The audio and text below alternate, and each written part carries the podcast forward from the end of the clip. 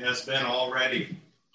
And I believe, as much as I can know these things, that the Lord truly was honored this morning with our singing and with the special music. All of this was a focus on Christ, our thankfulness and gratefulness to him. He deserves all of the glory. None of it for ourselves this morning, but all for Jesus Christ as we continue to think about this blessed, blessed event. I found a couple of quotes here that were appropriate. Spurgeon always has good quotes, right? Charles Spurgeon said, "On other people's graves it is written, 'Here lies so-and-so,' but on Christ's tomb it is recorded, 'He is not here.'" And another one here, "Our sins are gone. He cast them into his own tomb, and they are buried there, never to have a resurrection. We rejoice in the resurrection of Christ. We rejoice that our sins are dealt with when we come to him in faith and trust." Depending upon our Savior, and he does it all, folks. You trust in him. He gives forgiveness, and he gives new life because of his resurrection. Well, our hearts have already been so filled. John 19, Gospel of John again, and reflect on this marvelous event, the resurrection of the dead of Jesus Christ. We have our hearts, well, we've seen the glory of Christ on the cross, and truly, as Jesus has said, it would be a glory, but it is, in essence, a painful glory to have observed all that he went through. The necessity of his shed blood that provides for our forgiveness of sins. But today, as we look further into John 19 and we see Jesus buried, and John reminds us that this was no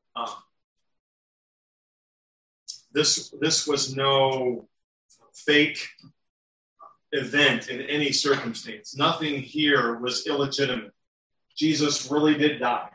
He really was buried. And we'll see that this morning. We also are able to rejoice in what will take place. And so we're going to take a little bit of extra time to really examine his word. John 19, and let's begin at verse 38. And we're going to see here that two men are described in the midst of Jesus' disciples running away. Some of them returned, the family, Mary we see, and some of the other women returned to the cross. But it was only these two that thought to courageously take care of Jesus' body in a necessary way, in an honoring way. Joseph of Arimathea and Nicodemus. John alone describes Nicodemus and gives us information about him. He will also be a part of this. They removed Jesus' body, prepared it for burial.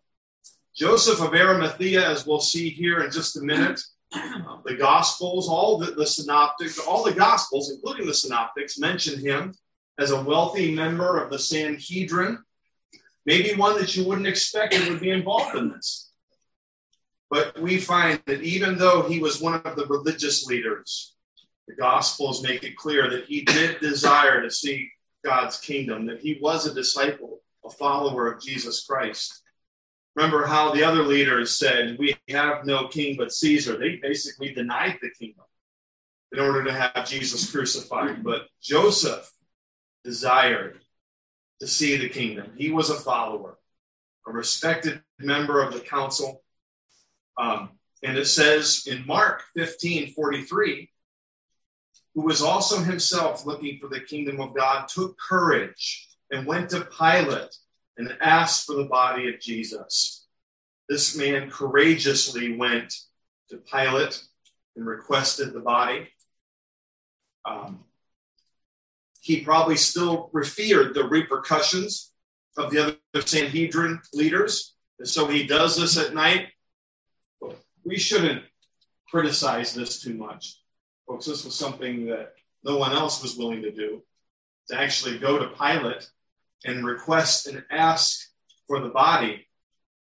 And we'll see. We'll continue to look at this a little bit more. But let's look at verse 38. After these things, Joseph of Arimathea, who was a disciple of Jesus, but secretly, for fear of the Jews, asked Pilate that he might take away the body of Jesus, and Pilate gave him permission.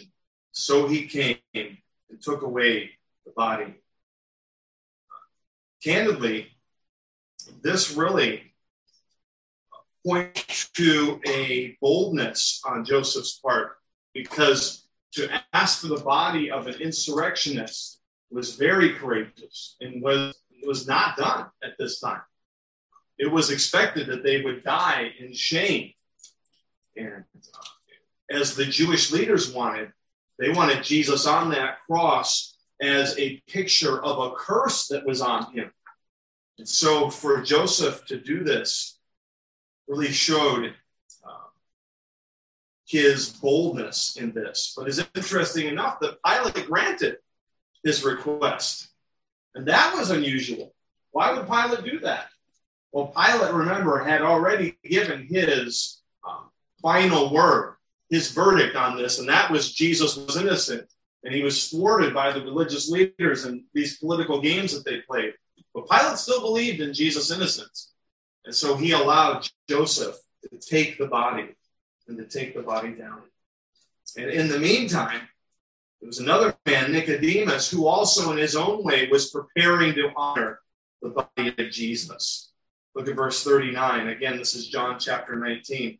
Nicodemus also, who earlier had come to Jesus by night. John is the only one that records that. You remember that at the beginning of the gospel, that conversation that Jesus had with this man, telling him about his need to be born again. And it seems we have the answer here to what did Nicodemus choose? Well, he chose new life.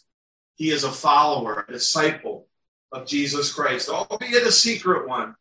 But again, this was courageous. And what did he do? In order to honor Jesus, he came bringing a mixture of myrrh and aloes. And this was quite a bit, about 75 pounds in weight. Why would he bring such an extravagant amount of costly burial spices for one body?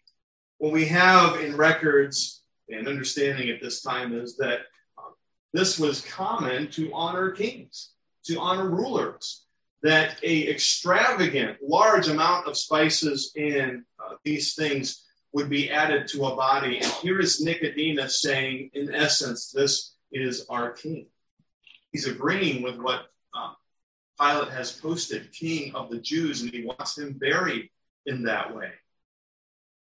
Now, Joseph was a wealthy man as well, and in the place where he was crucified, Jesus, there was a garden, probably north of Jerusalem, and in the garden, a new tomb in which no one had yet been laid. The synoptics let us know that that was Joseph's tomb that had just, his tomb that had recently been cut.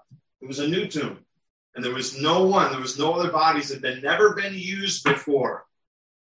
So because of the Jewish day of preparation, since the tomb was close at hand, they laid Jesus there. Near the crucifixion site, many people have their own ideas about where this was. We really still don't know for sure. But even in the midst of this, remember how we've seen over the past few weeks the amazing amount of fulfillments of Old Testament scripture. But folks, even in this burial of Jesus, in this tomb, fulfills scripture as well. Isaiah 53, 9. And he made his grave with the wicked and with the rich in his death.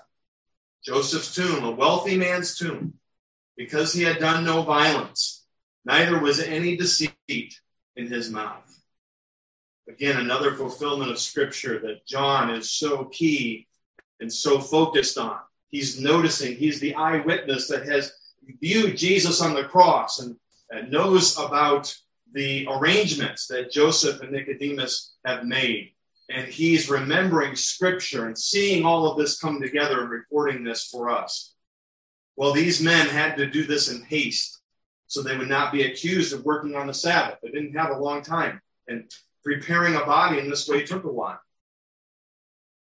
But they were able to accomplish this. We're also told that two of the Marys knew where this tomb was, that his followers, some of his disciples, knew where this tomb was as well. as we go further, folks, before we go further with our narrative here, this aspect, this description of what John gives, doesn't it make it clear Jesus truly did die? John is making this clear. He will accept no other possibilities that somehow that Jesus just fainted and revived later on. No, this is a dead body that is carried away to be prepared. And John wants to make it clear. This body was buried without expectation of anything that would take place in 3 days. Jesus truly did die for our sins, folks. He gave up himself and his timing for us. And we need to believe that and marvel in his sacrifice. But again, aren't you glad that we're not left? Today we're going to see reactions to the resurrection. And at the end, we're going to contemplate what our reactions should be to this marvelous event. Let's read chapter 20, verse 1. Now on the first day of the week, Mary Magdalene came to the tomb early, while it was still dark, and saw that the stone had been taken away from the tomb. So she ran and went to Simon Peter and the other disciple, the one whom Jesus loved, that's John, and said to them, "They have taken the Lord out of the tomb. We do not know where they laid him." So Peter went out and the other disciple, and they were going toward the tomb. Both of them were running together, but the other disciple outran Peter and reached the tomb first. And stooping in to look, he saw the linen clothes lying there, but he did not go in. Let's skip ahead to verse 8 because we'll come back to this. And the other disciple, John, who had reached the tomb first, also went in, and he saw and believed. For as yet they did not understand the scripture that he must rise from the dead. Father, again, as we contemplate this glorious resurrection of our Savior, and even as we see the reactions from his followers, still not having understanding, still sorrowing, still in grief, let us see in the midst of this that there were right reactions. There was belief. There was worship. There was obedience to the call to proclaim the risen Savior. Father, I pray, first of all, today, as we continue to look at this text and see reactions to the resurrection, that if there was one here that still has not trusted Christ, they could not describe themselves as a child of God, but their reaction would be to believe in our resurrected Savior, to put their faith and trust in him so that they can experience new life. For the rest of us, that we would worship him because of this and proclaim him. Let us be motivated as we continue to see these reactions this morning. Let the Holy Spirit work in our hearts and energize us to tell others to be busy about proclamation until Jesus returns. This we need your help, and we ask for it.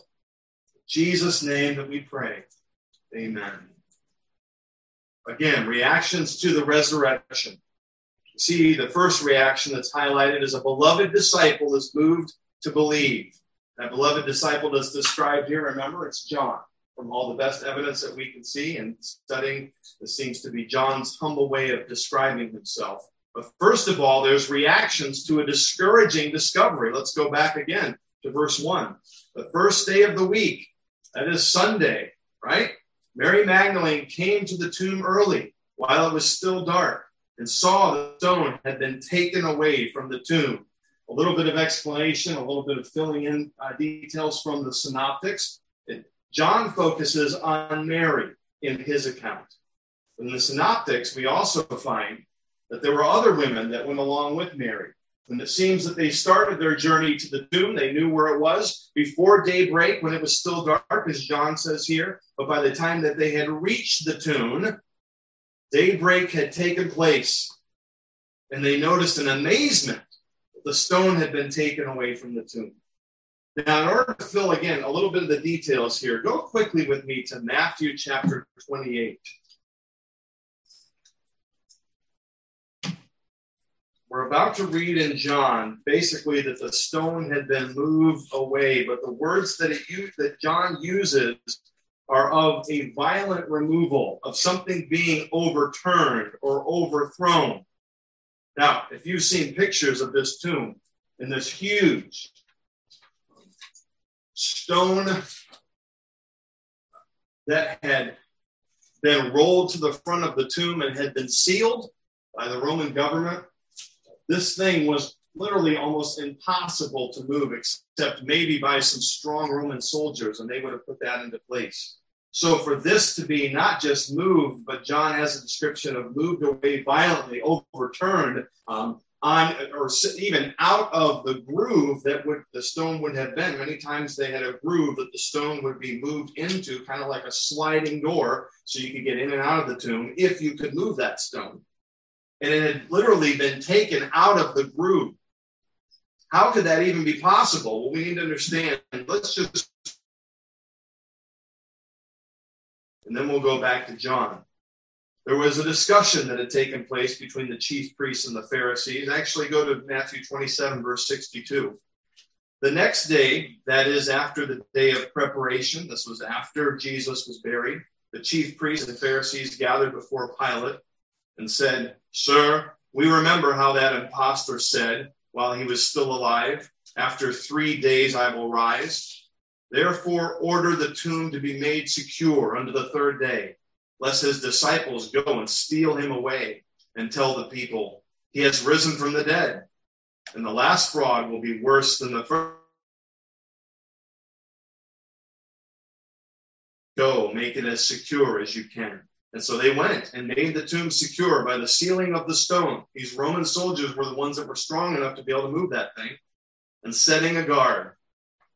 Now, after the Sabbath, toward the dawn of the first day of the week, Mary Magdalene and the other Mary, there were other Marys that went along to see, went to see the tomb.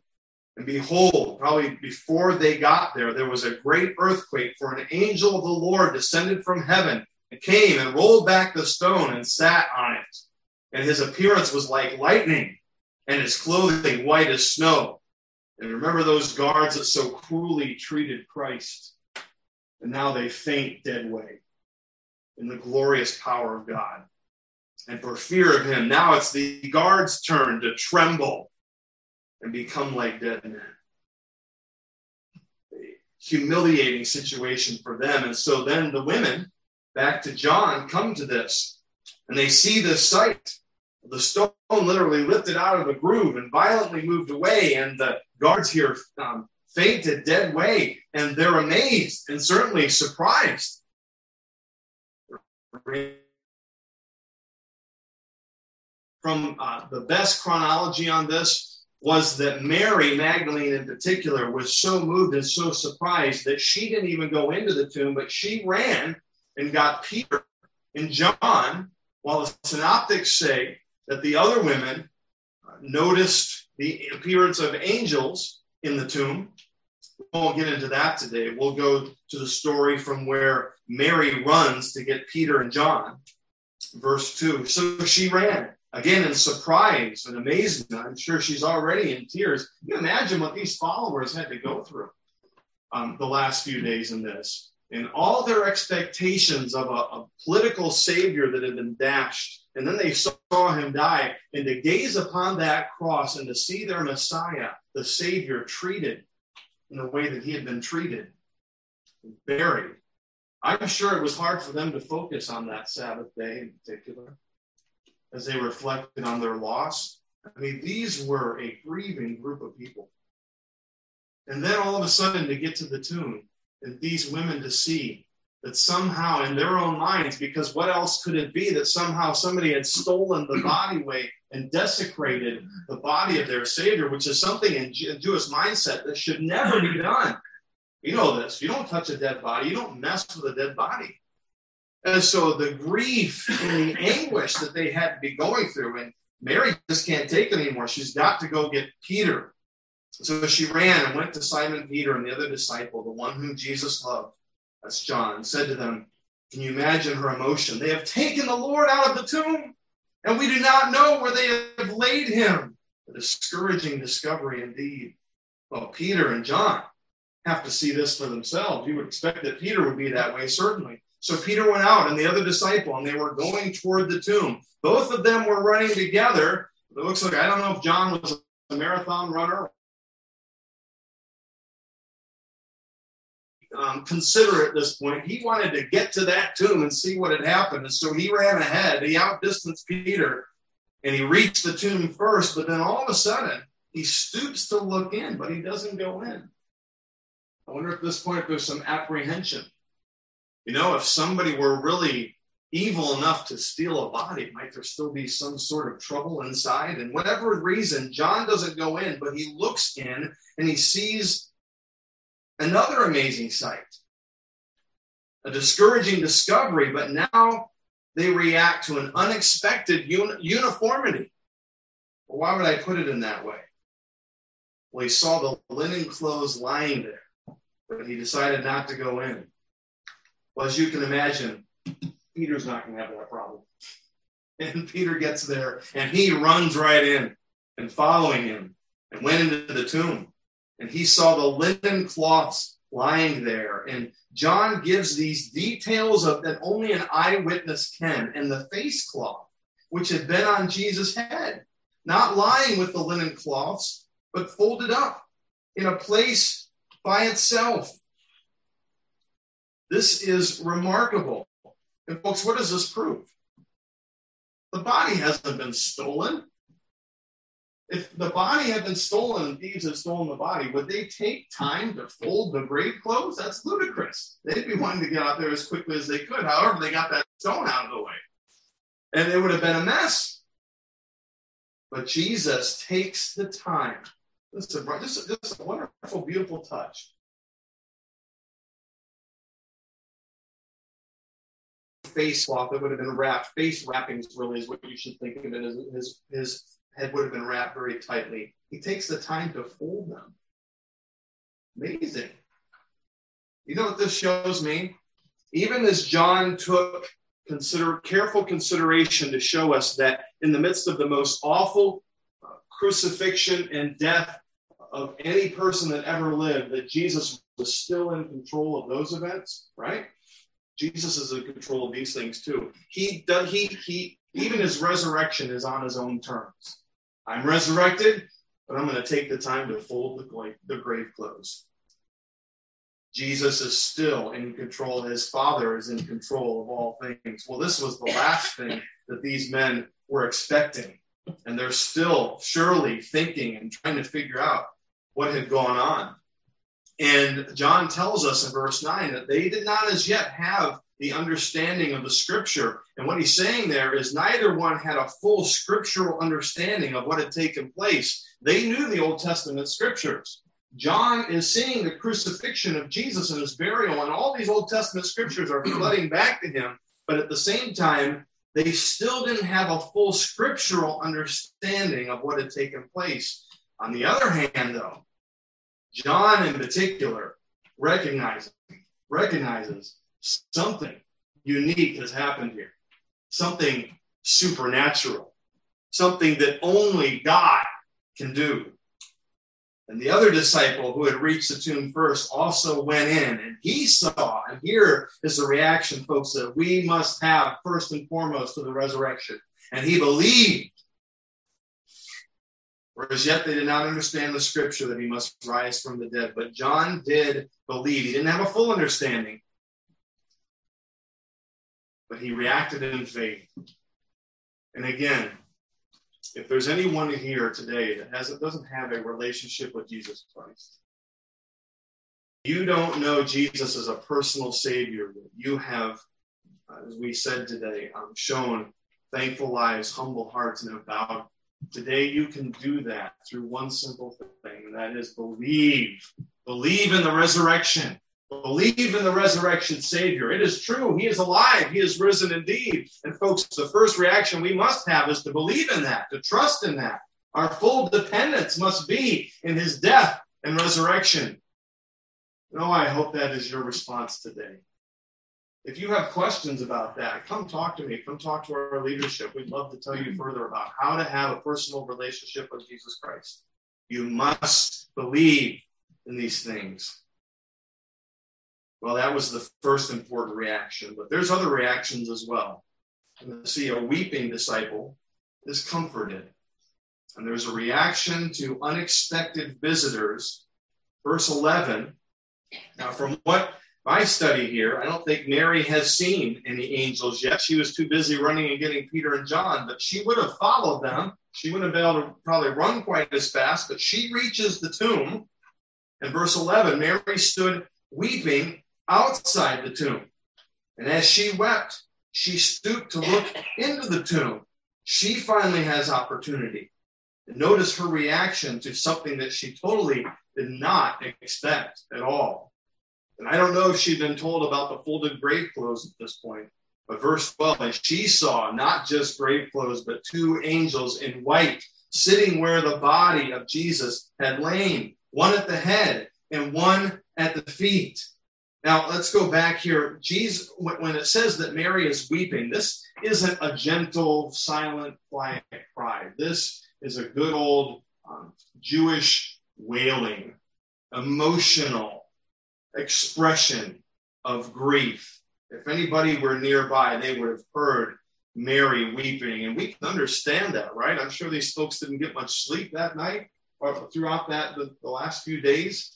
And they're in agony and all of this. The fact that somebody would even steal the body. Mary in particular thinks the body has been taken away. And that's awful in her mind. And she is wailing in grief, tremendous grief. You think about it. What did the disciples, what did the followers expected from Jesus? They trusted in Jesus as their Messiah, right? They thought that he would establish his kingdom. That's why he was there. And not only that, Mary in particular, Mary Magdalene, who had been demon-possessed, and the Lord Jesus had cast those demons out and she was healed. She had her sins forgiven, pronounced forgiven. And the one who taught, we won't get ahead of this here, but the one who had taught with supreme authority, we're going to see that Mary really appreciated Jesus as a teacher. And they'd also watched the same person who had done all these things and who they had loved with their whole hearts. Folks, they watched him tried as a criminal and died a slow, painful death as a criminal on an awful cross. Can we understand a little bit why she might be upset? I certainly can. She probably not had much rest. And now she sees these two angelic beings, and they offer her a gentle admonishment. What do they say? They said to her, "Woman, why are you weeping?" Well, normally when someone's crying, that's probably not the most helpful thing to say. And then if your wife is crying or upset about something, probably not that moment is the right thing. The first answer, the first reaction to that would not be for you, "Well, why are you crying? Stop it." Well, what are the angels saying here? Well, they're not being unkind. They're being gentle. Well, here's what I think they're basically saying. Mary, this is no longer an appropriate time for weeping. You are about to experience unfathomable joy. Your weeping time is over. So you need to know that. But of course, in her grief, in her agony, she totally misses that message. And what does she say? She said to them, "Taken away my Lord, and I do not know where they have laid him." Her grief keeps her from being able to fully appreciate the heavenly visitors. She's looking at heavenly visitors, angels, and all she can think of is, where is the body? She gives vent to her fears and concern. And something then, whether it's the angels and how they look, or I think probably she hears something behind her and she turns, it says here. We don't know why for sure, but something catches her attention. She's had this reaction to unexpected visitors, but she's still so full of grief about the missing body of Jesus. And now she reacts to a very abrupt appearance. And having said this, verse 14, she turned around and saw Jesus standing. But she did not know that it was Jesus. She's not able yet to comprehend the identity of her Savior. Not yet. It seems as if Jesus recognizable, or his resurrection appearance was recognizable by his followers, by the way, but it wasn't one that they identified with immediately. There was a difference. We don't know for sure what that difference was. It was a good difference. And one day when we have our resurrected bodies, we will appreciate that. So because of her grief, because in her mental state, the last thing that she expected was to see Jesus alive again, right? All of these disciples and followers. John may now have an idea of what happened, but nobody really expected Jesus to be resurrected from the dead. And so in her mind, she's thinking, who is this person? Maybe he can help me. And Jesus said to her, verse 15, "Woman, why are you weeping?" Again, that may sound kind of crass and abrupt, but when this term was used, remember Jesus used this term for his own mother, said woman. Today we wouldn't say it like that. We would say something, and you could really kind of translate it this way, dear woman. He didn't say this without affection or concern. He was just addressing her. But he puts to her the same question that the angels did. Why are you weeping? Notice Jesus has a gentle rebuke here, but still necessary, because she's looking at the risen Savior and she's still sorrowing. And that's not the right reaction. But then he says further, he says, "Whom are you seeking?" Well, what does Jesus mean by that? He knows what her concerns are. He knows her fears. Why would he put it that way? Why wouldn't he just say who he was and explain to her? Because there's an important point that he's pointing out. He's basically saying, what sort of Messiah have you been expecting, Mary? Have you been expecting one that couldn't conquer the grave and death itself? I'm standing before you as your risen Savior, and you don't realize that yet. You need to change your expectations. For I have risen from the dead. This is no time to sorrow or grieve anymore, Mary. You need to have a better idea of who I am. I am the Son of God, the power of God. I'm not one that stays dead in the grave. And she still misses this. Supposing him to be the gardener, she said to him, "Sir, if you have carried him away, tell me where you have laid him, and I will take him away." Again, she misses this. We can understand that. She's all focused on where the body went, and the living Savior is standing right in front of her. The irony here is amazing, right?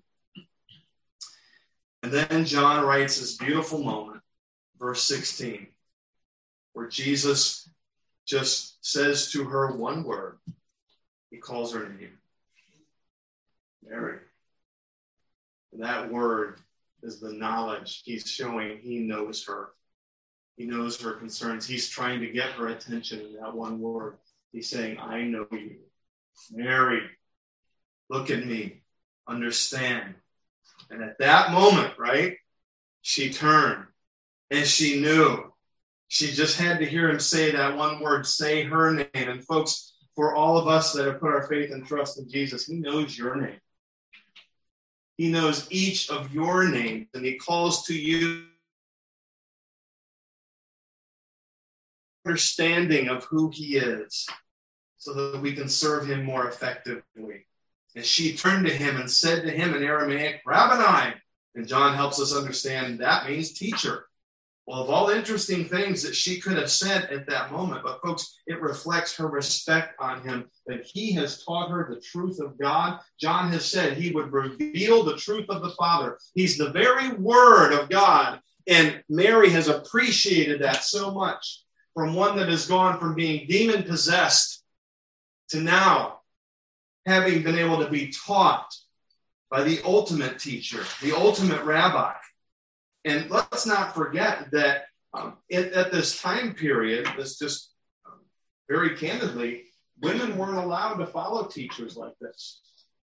Women were not normally given the respect to be able to follow a Jewish leader in this way, and yet Jesus was willing as well to teach all. And I think Mary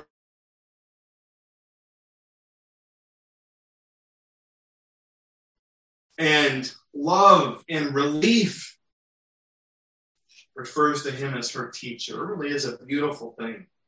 But then Jesus says something interesting, right? Jesus said to her, "Do not cling to me, for I have not yet ascended to the Father, but go to my brothers and say to them, I am ascended to my Father and your Father, to my God and to your God." Now, I said that kind of in the way that we read or expect that, but this is how I think he really said it, as she is in some form or fashion, when Mary has this realization and this reaction to him. Either we're told the other women, when they finally saw Jesus, they bowed before him, or they even grasped his feet. That could very well be what happened here. Mary, in her emotion, bows before him and clings to his feet. Or maybe it is some sort of embrace here. And Jesus isn't in any way rebuking her or chastising her for doing this, because it would be natural to have that much love through someone to respond in that way. We understand this. So he's not saying, "Oh, don't touch me, get away from me." He wouldn't in any way do that. But he's saying, basically, don't cling to me. Don't keep me here. Don't keep me all to yourself, Mary. Yes, I'm alive. And he says, "I have not yet ascended to the Father." I think what he's saying there is, you'll have more time with me, Mary. Don't cling to me as if this is the only time you'll ever see me again. We'll talk again. But Mary, right now, you have a job. I have a mission for you to do as my servant. I have a mission for you to carry out. You'll have opportunity to see me again, but now go proclaim me to your brothers. And Jesus here refers to his brothers, not in his real brothers, because remember, they hadn't trusted in Christ yet. They were still working through all of this, James and the others. But he refers to his disciples as his brothers. A beautiful picture of family here. "And tell them, Mary, that I am ascending to my Father and your Father. My Father now for my followers. He's your Father. To my God, and he is your God. I'm ascending soon. There's much to do. I need to tell my followers and let them know the truth of what has happened. And Mary, you get to do it first." Why did Jesus go to Mary first, by the way? Don't you think if it were us, we would have chosen for him to see his own mother first, or John, who was watching over his mother and appeared before them, or Peter, who was the leader of the disciples? Why Mary? Well, we're not told for sure. Can I hazard a guess? Because at that moment, Mary needed him most. And he appeared before the one who was sorry. What did the other men do? They went home. I'm not degrading them for their choice, but even John, who believed, he's still thinking about this, and he goes home. And Mary is there weeping in sorrow and agony, and she needed Jesus, and he appeared to her first.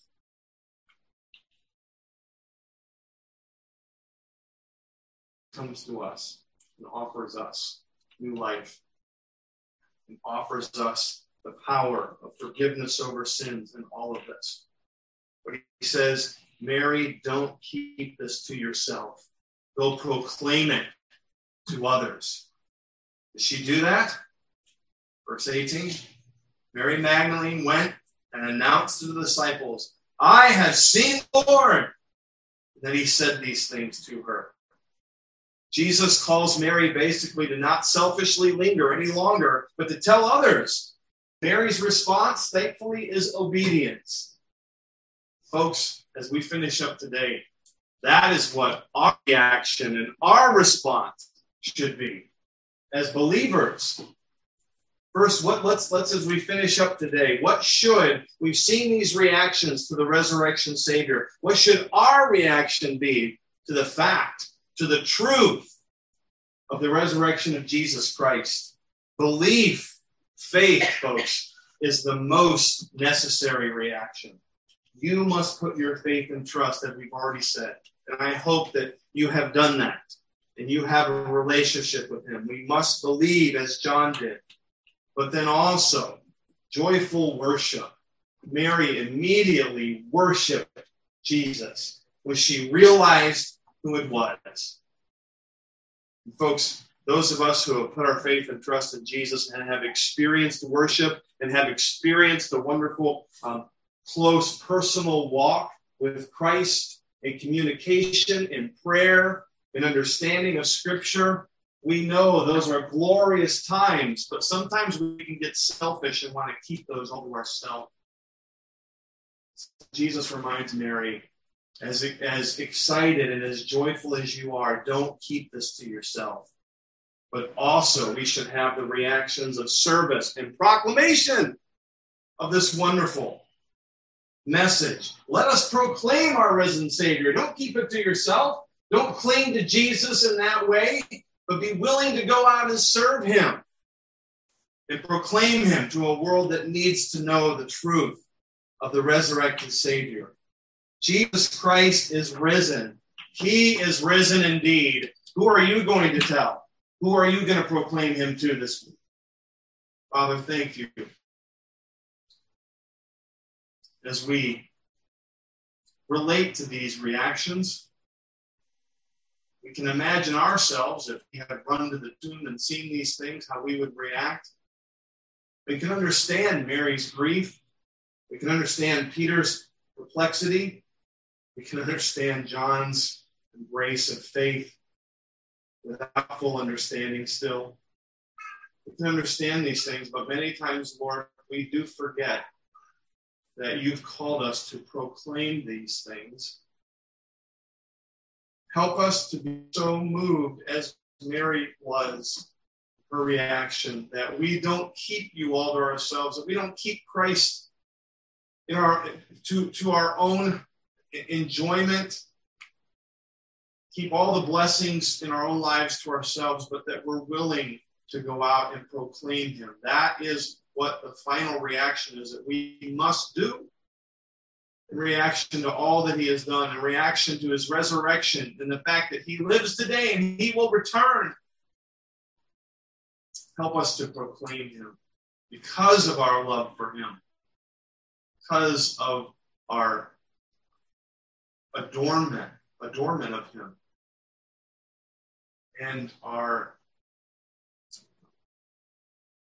wonderment and amazement of all that he is and what he has done. Lord, we're just in the end asking, help us not to be selfish with this message, but to proclaim it to this dark world. We do look forward to seeing Jesus again, and we will probably have the same reaction that Mary did. But in the meantime, keep us faithful. Keep us desirous of wanting to proclaim the message, the gospel of Christ to others, that they may too worship with us before the feet of Jesus one day. Help us, give us strength to do this. And let us, Lord, the rest of this day have joy and excitement. Let us celebrate the fact that our Savior is risen. He is risen indeed. Hallelujah and amen.